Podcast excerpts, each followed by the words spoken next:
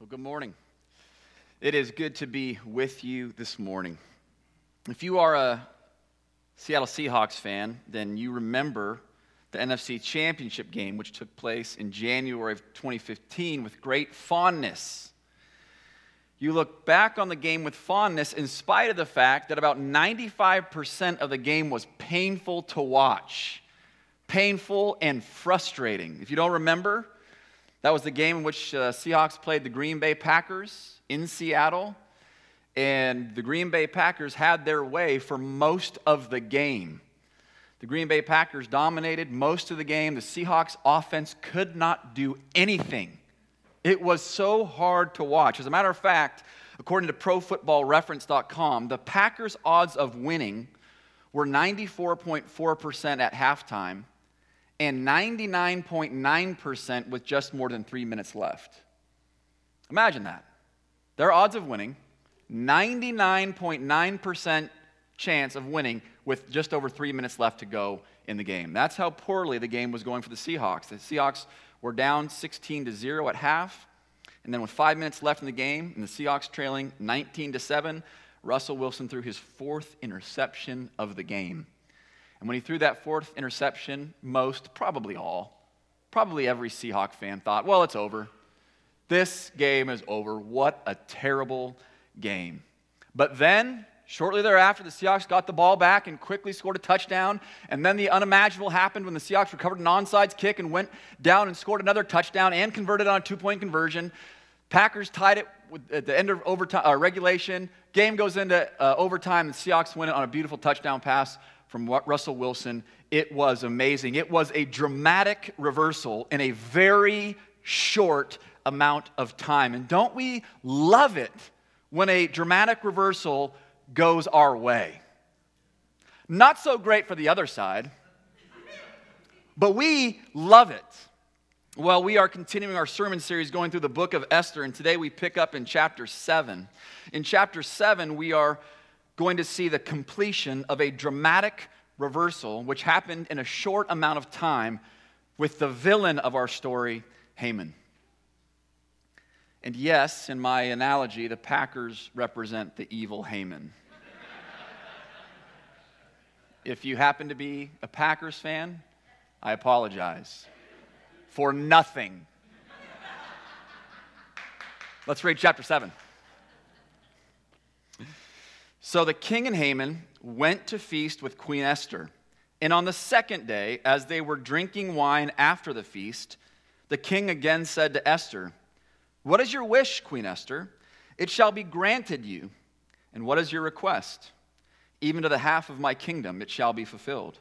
Then Queen uh, Esther answered, If I have found favor in your sight, O king, and if it please the king, let my life be granted me for my wish, and my people for my request. For we have been sold, I and my people, to be destroyed, to be killed, and to be annihilated. If we had been sold merely as slaves, men and women, I would have been silent, for our affliction is not to be compared with the loss to the king. Then King Ahasuerus said to Queen Esther, Who is he, and where is he, who has dared to do this? And Esther said, A foe and enemy, this wicked Haman. Then Haman was terrified before the king and the queen. And the king arose in his wrath from the wine drinking and went into the palace garden. But Haman stayed to beg for his life from Queen Esther for he saw that harm was determined against him by the king.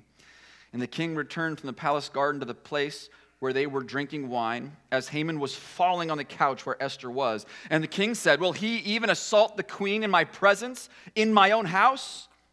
As the word left the mouth of the king, they covered Haman's face. Then Harbona, one of the eunuchs in attendance on the king, said, Moreover, the gallows that Haman has prepared for Mordecai, whose word saved the king, is standing at Haman's house, 50 cubits high.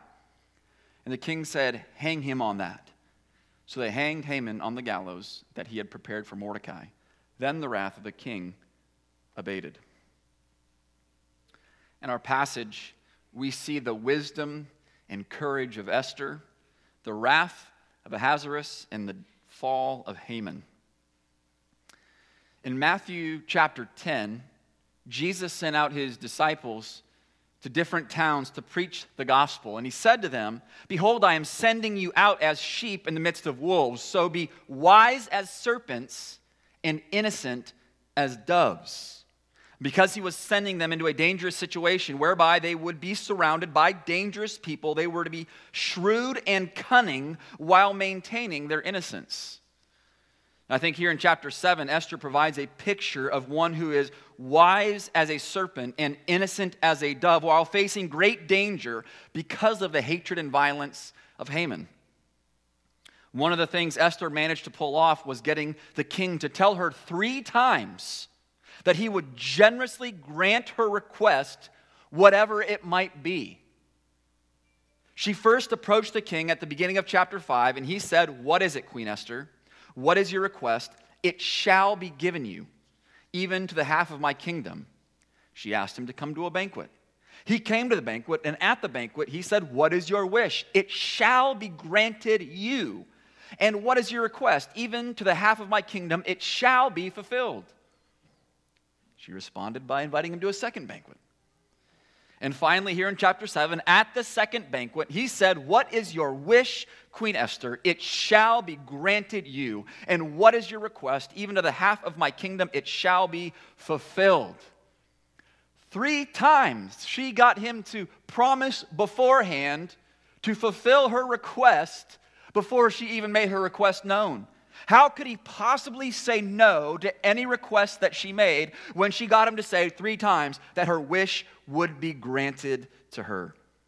She had him in the perfect place to plead for her people, yet she still approached him with humility. She didn't say, now, listen, you've promised three times to grant my request, so here it is, and you had better do it because you said three times that you will do it, and everybody knows that you said you will do it, so you had better do it. No. She said, If I have found favor in your sight, O king, and if it please the king, let my life be granted for my wish, and my people for my request. Her response mirrored his question. What is your wish? What is your request? Let my life be granted for my wish, my people for my request. Then she dropped the bomb. My people have been sold to be destroyed, killed, and annihilated.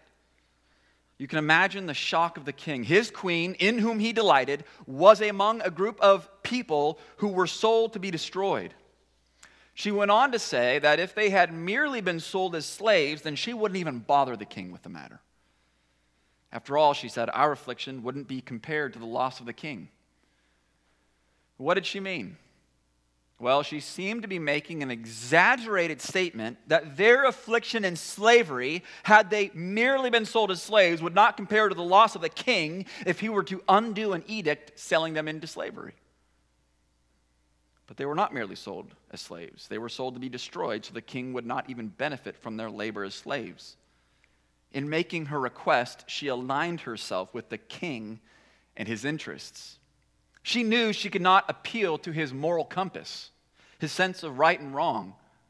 She could not say, hey, listen, this is objectively wrong. This is wicked. This is sinful, what Haman has done. You should recognize that what he did is sinful, wicked, and wrong, and you should do the right thing because you, O king, always do the right thing.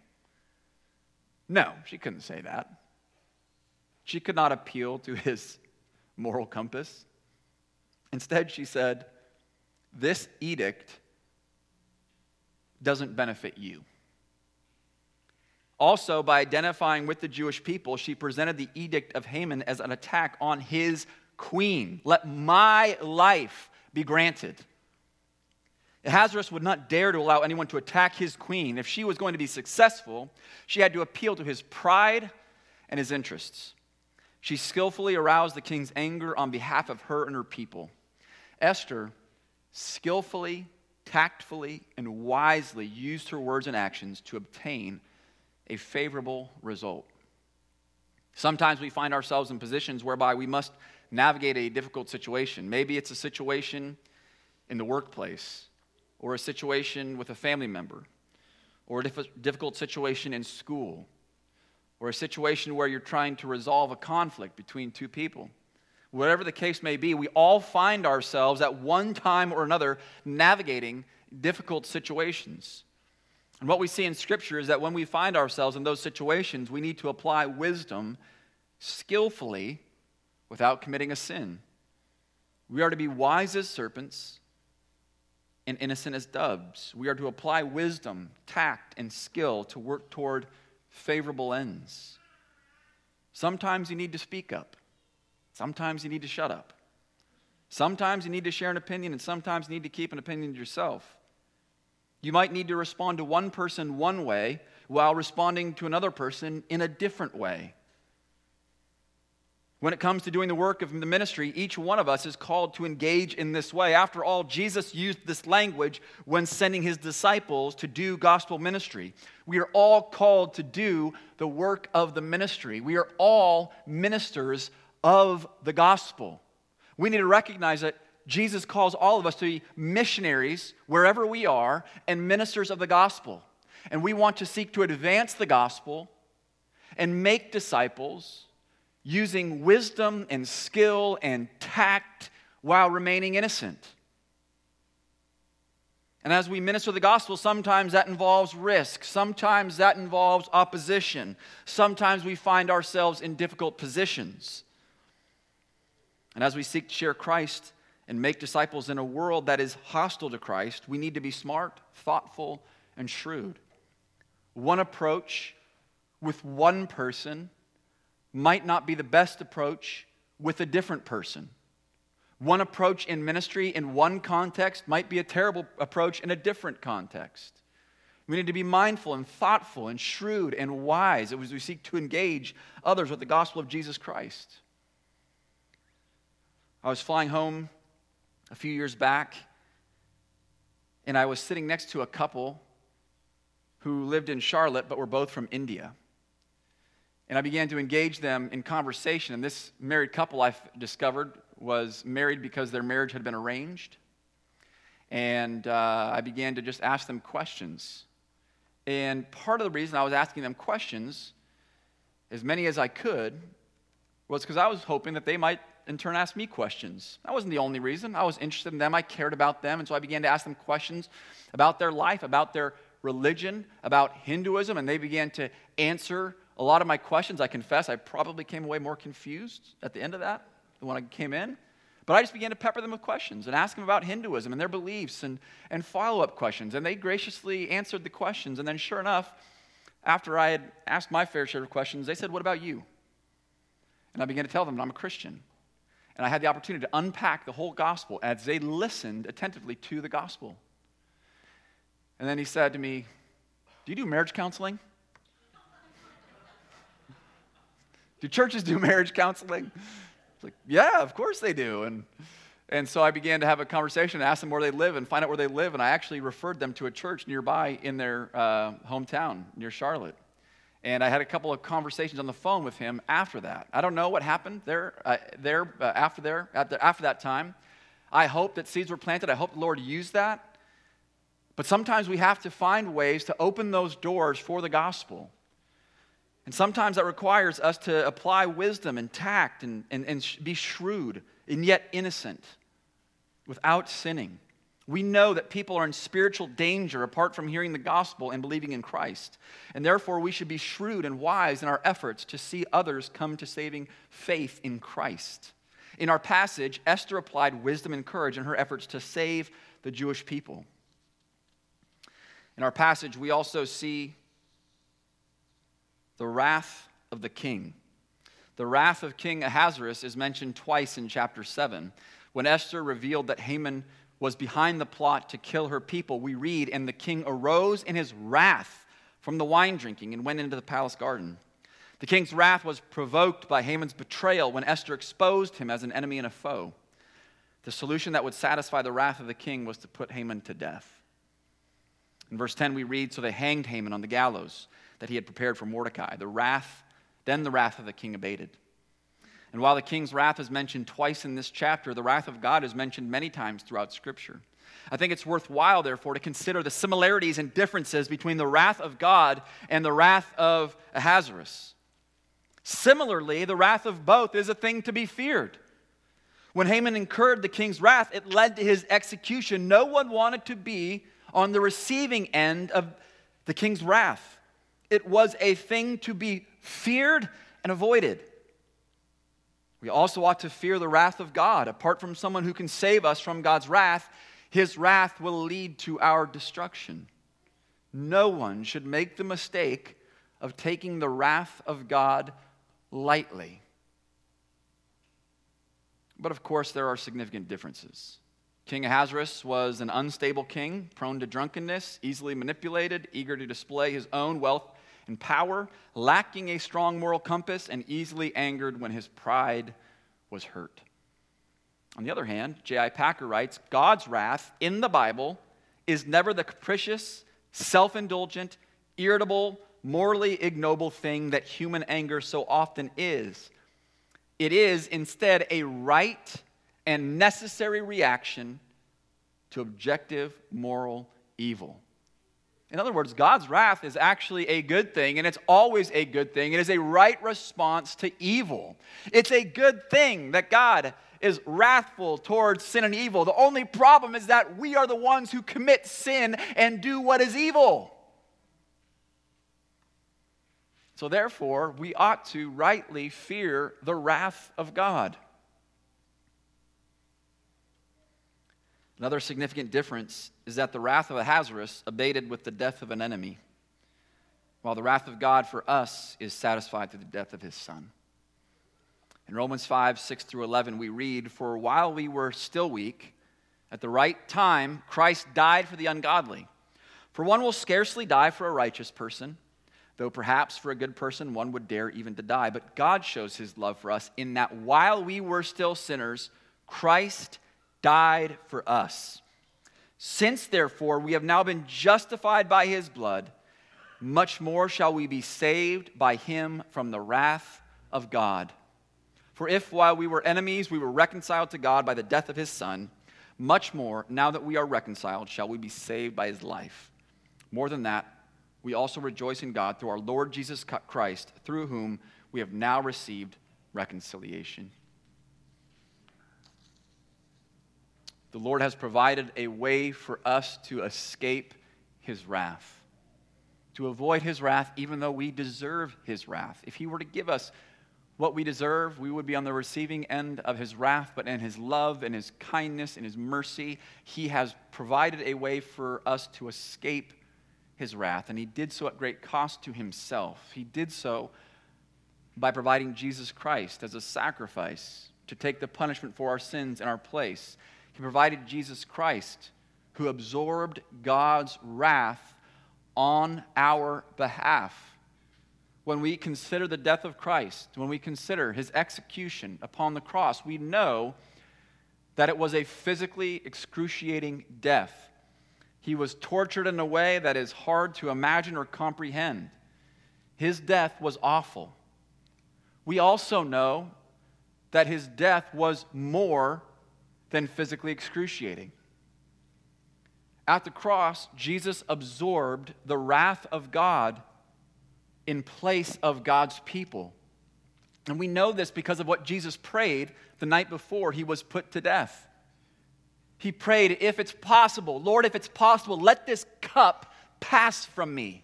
And that imagery of a cup being poured out is used in Scripture either to refer, to refer to the wrath of God or the blessings of God, more often to the wrath of God. This cup being poured out is an imagery depicting the wrath of God. And what Jesus was saying in this prayer is that he knew God's wrath was going to be poured out upon him at the cross. And therefore, his death was unique. The wrath of God was poured out on him for the sins of all God's people. And while we deserve God's wrath, for those of us who are, in, who are in Christ, we do not receive God's wrath because Christ has taken that upon himself in our place. Friend, if you're not a Christian, our hope and our desire for you is that you will come to know Christ, that you will come to trust in him as your Lord and Savior. Our hope and prayer for you is that you will recognize that you have committed sins against God who created you. And because you have sinned against him, you are deserving of his wrath, of his judgment, just like all of us.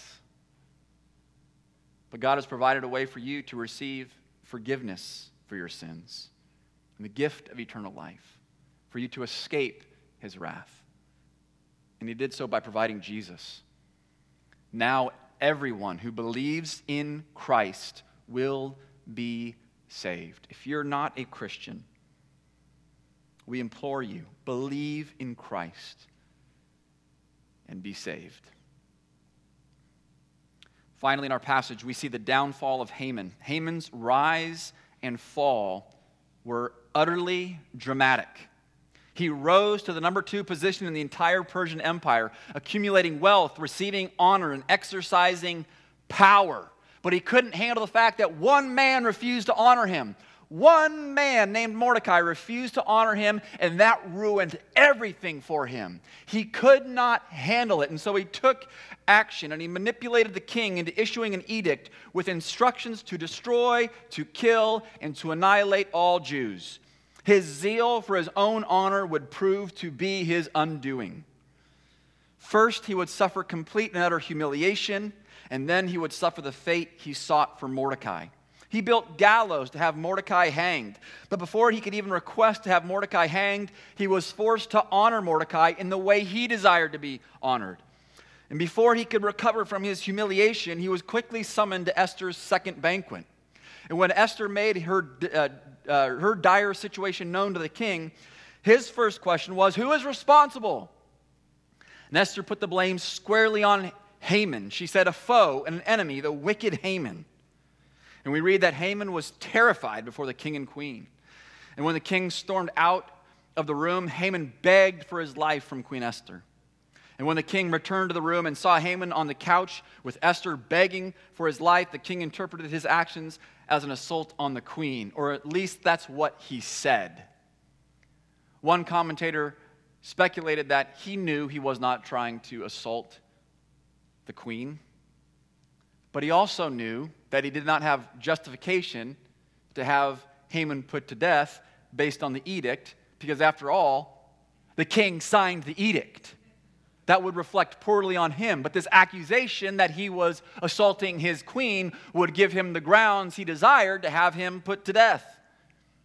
Whatever the case, Haman's actions in falling on Queen Esther's couch provided the king with justification to have Haman executed. And we don't get the impression that Haman made many close friends in the palace with how quickly the king's servants covered his face and told the king about the gallows Haman constructed. They were ready. Oh, they did not miss a beat. They did not waste a moment to put Haman down. And the king didn't miss a beat and had Haman executed on the gallows he had prepared for Mordecai. Haman's downfall was a stunning reversal the author of Esther clearly wants us to see the hand of the Lord behind Haman's demise. In seeking honor for himself, he was forced to honor the man he despised the most. In seeking Mordecai's destruction, he brought about his own destruction. In putting the queen in the position to beg for her life, he was forced to beg for his life. In building gallows to have Mordecai executed, he provided the place of his own execution. There is no way we can chalk this up as an incredibly unlucky, an unlucky series of events for Haman. No, the Lord brought about this reversal. He brought about this reversal in order to deliver his people from destruction.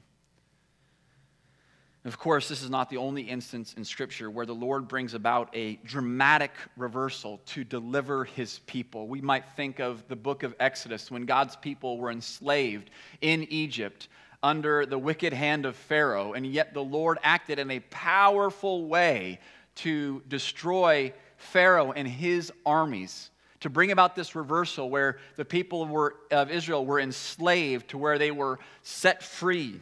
We might think of the story of David and Goliath, Goliath, where God's enemies were taunting them. They felt very confident in their champion, Goliath, They were in a good position, and the people of Israel, God's people, were in a position of fear. They thought there's no way we can defeat Goliath, and God's enemies felt, felt very confident until this young shepherd boy came out with a few stones and delivered one of them right into the forehead of Goliath, defeating their enemy. And all of a sudden, the tables were turned in a moment, in a short period of time. There was dramatic reversal, whereby all of a sudden, God's enemies were the ones running in fear, and God's people were the ones who were confident because they had a Savior in David.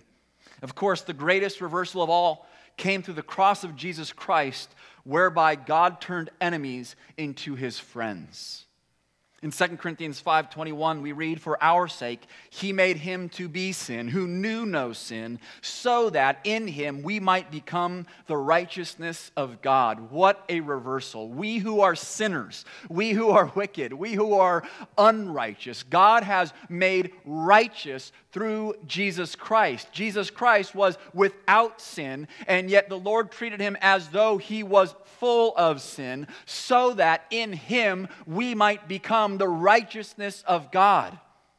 The gospel is a great and dramatic reversal whereby God has turned us, who were his enemies, into his friends. We were children of wrath, and now we are children of God in the reversal brought about by Jesus is manifested in countless reversals that have taken place around the world and through the centuries. We see, for example, the dramatic reversal that took place in the life of Saul in the book of Acts. Saul was a Pharisee. He was a Jewish man who hated Christians, who actively and violently persecuted Christians, and yet he encountered Jesus Christ, the risen Lord Jesus Christ, on the road to Damascus, and he went from being a persecutor of the church to being a great and prolific preacher of the gospel.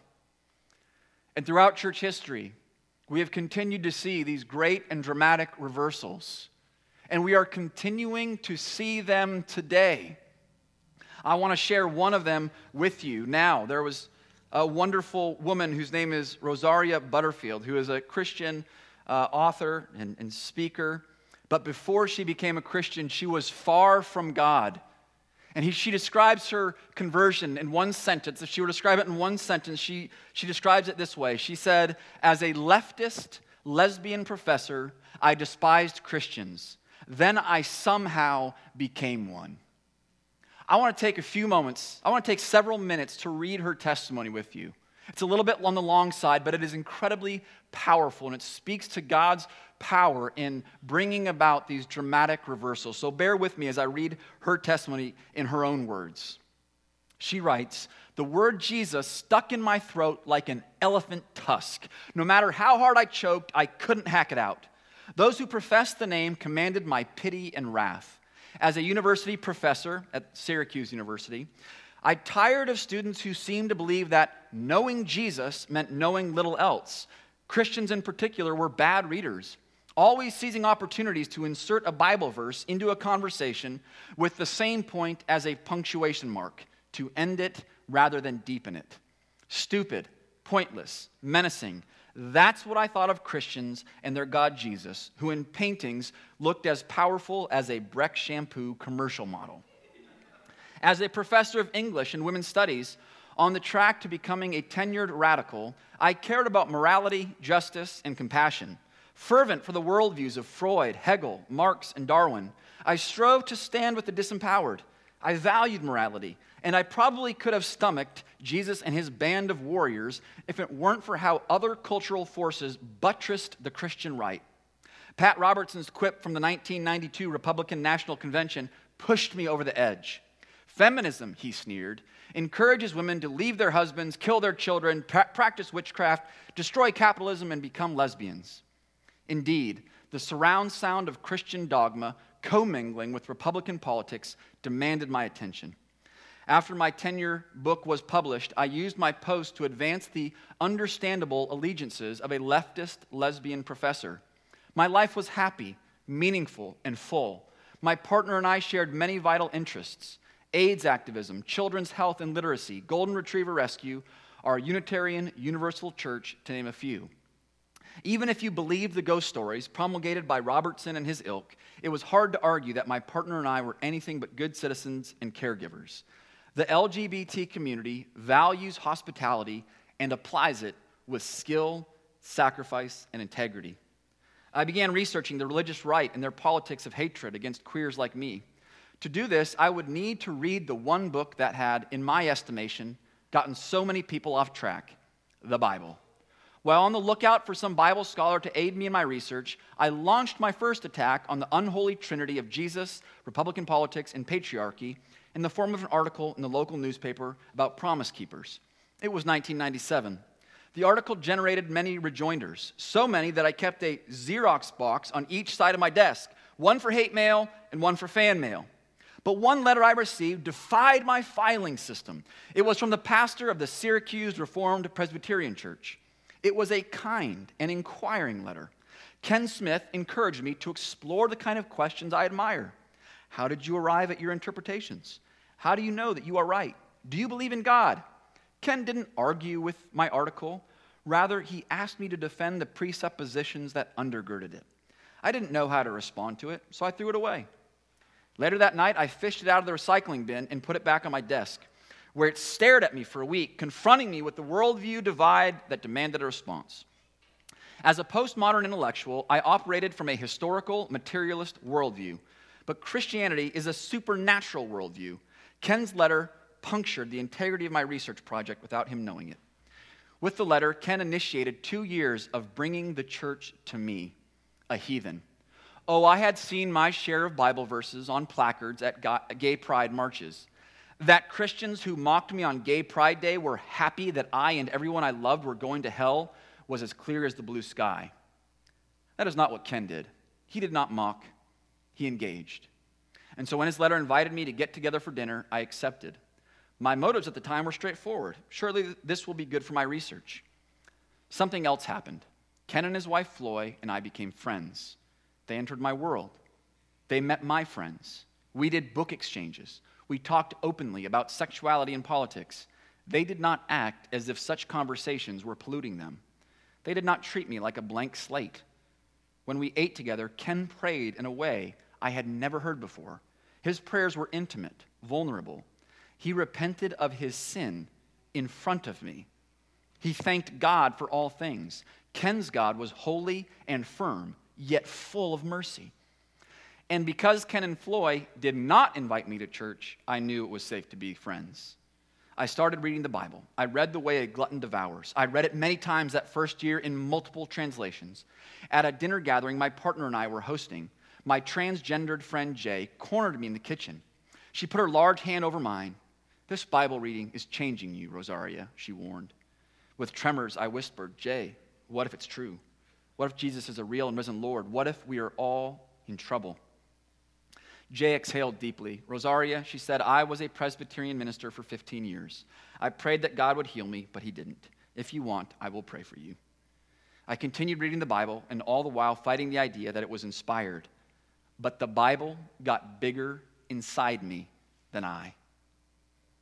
It overflowed into my world. I fought against it with all my might. Then one Sunday morning, I rose from the bed of my lesbian lover and an hour later sat in a pew at the Syracuse Reformed Presbyterian Church. Conspicuous with my butch haircut, I reminded myself that I came to meet God, not fit in.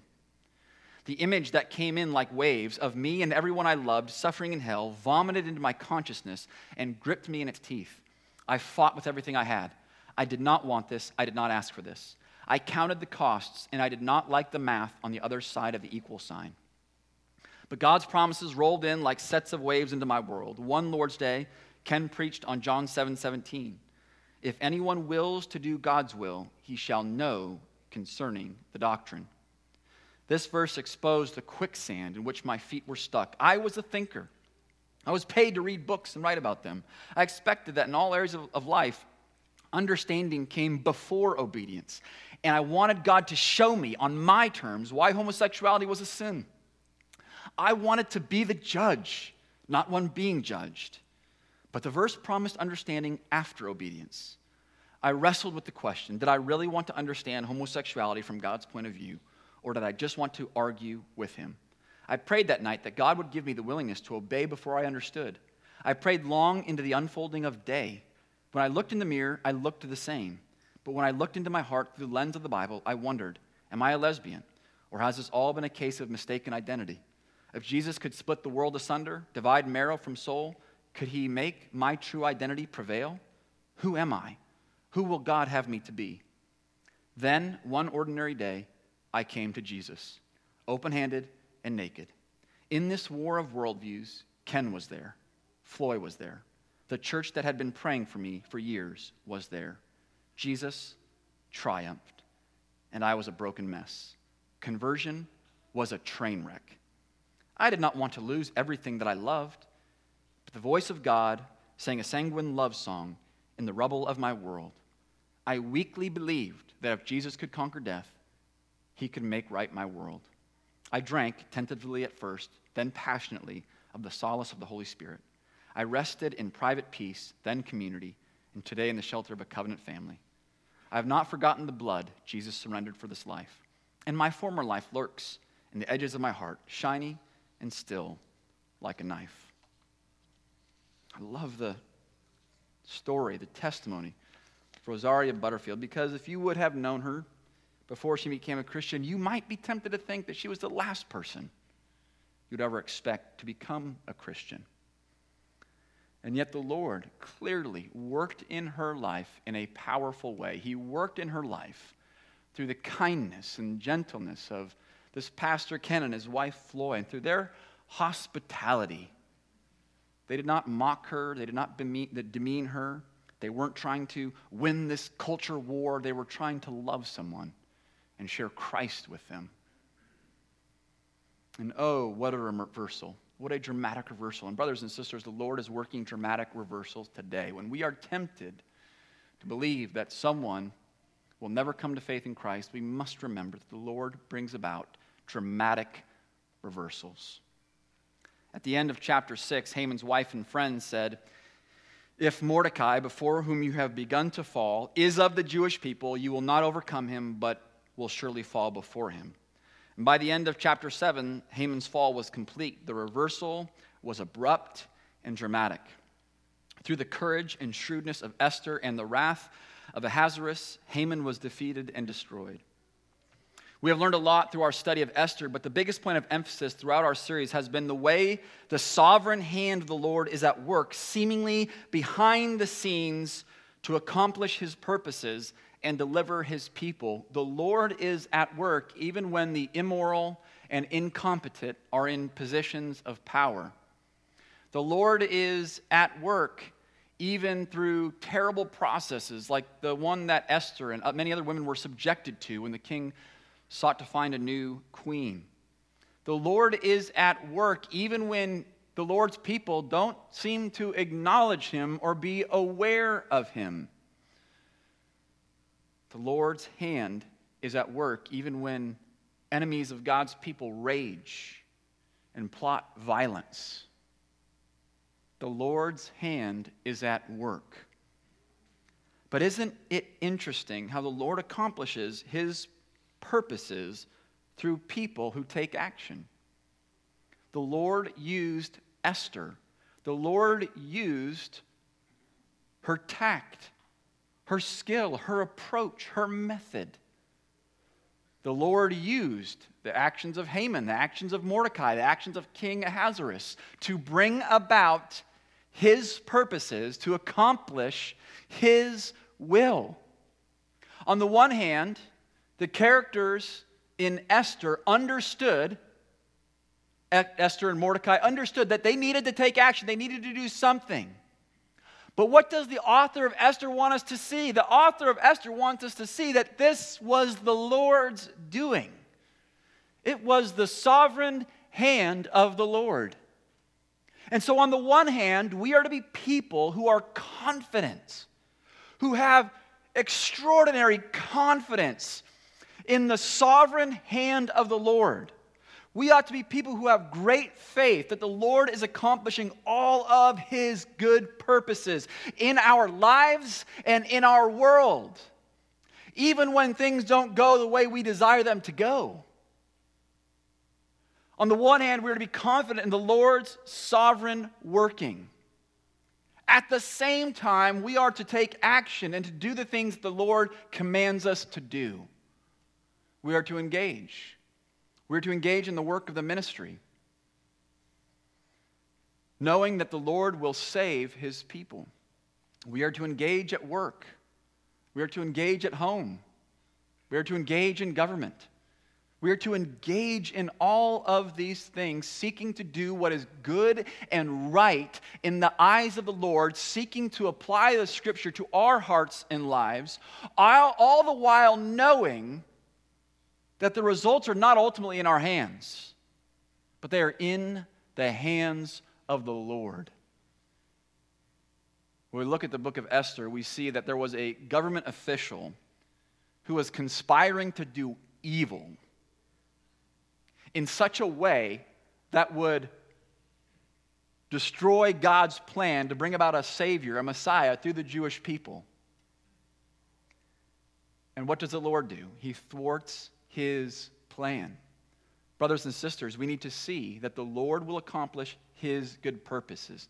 We engage, we do what the Lord has called us to do in whatever spheres of influence he's given us but we do so knowing that He will prevail, that He will win, that all of His good purposes will come to pass.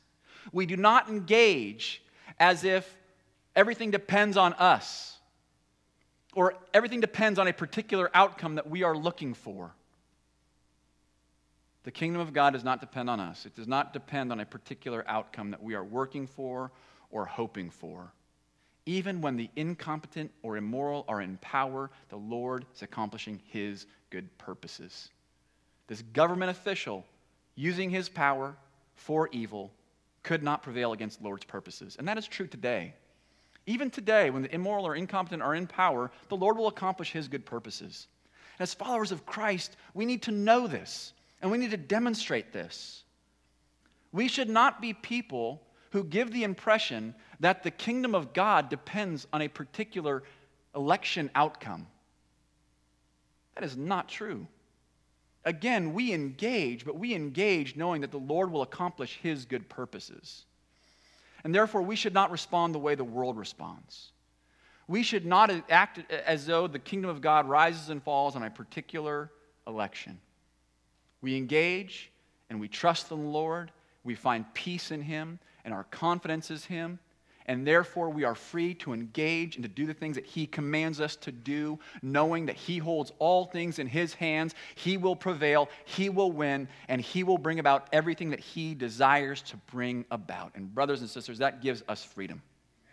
That gives us freedom to do what He's called us to do, knowing that ultimately and finally, everything is in His hands. So I hope and I pray that the book of Esther strengthens us and grows us to that end. You see, I think the book of Esther is helpful for us because most of us, I don't think, have seen fire come down from heaven on an altar like Elijah saw. We haven't seen the great plagues that the Lord brought about like the book of Exodus. The Lord is working behind the scenes in our, in our lives and in our world, much in the same way that He was in the book of Esther. So I think the book of Esther is particularly relevant for us as followers of Christ today, living in exile, just as Mordecai and Esther were living in, es- in exile. We are able to trust the Lord. We are able to have confidence in Him. And thus, we are able to faithfully engage in everything that He calls us to do and everything that He commands us to do. Let's pray. Heavenly Father, we thank you for the book of Esther. We pray, Lord, that you would grow our understanding of you grow our confidence in you and how you are working in our lives and in our world. And we pray that as you grow our confidence in you, we will have freedom in walking in obedience to you and engaging in the ways you call us to engage and doing the things you command us to do. We pray that you would help us to be faithful ministers of the gospel. We pray that you would help us to be wise and innocent Help us to be bold and courageous. Help us to be gentle and kind. We pray that you would use us to accomplish your good purposes. And we pray this in Jesus' name. Amen.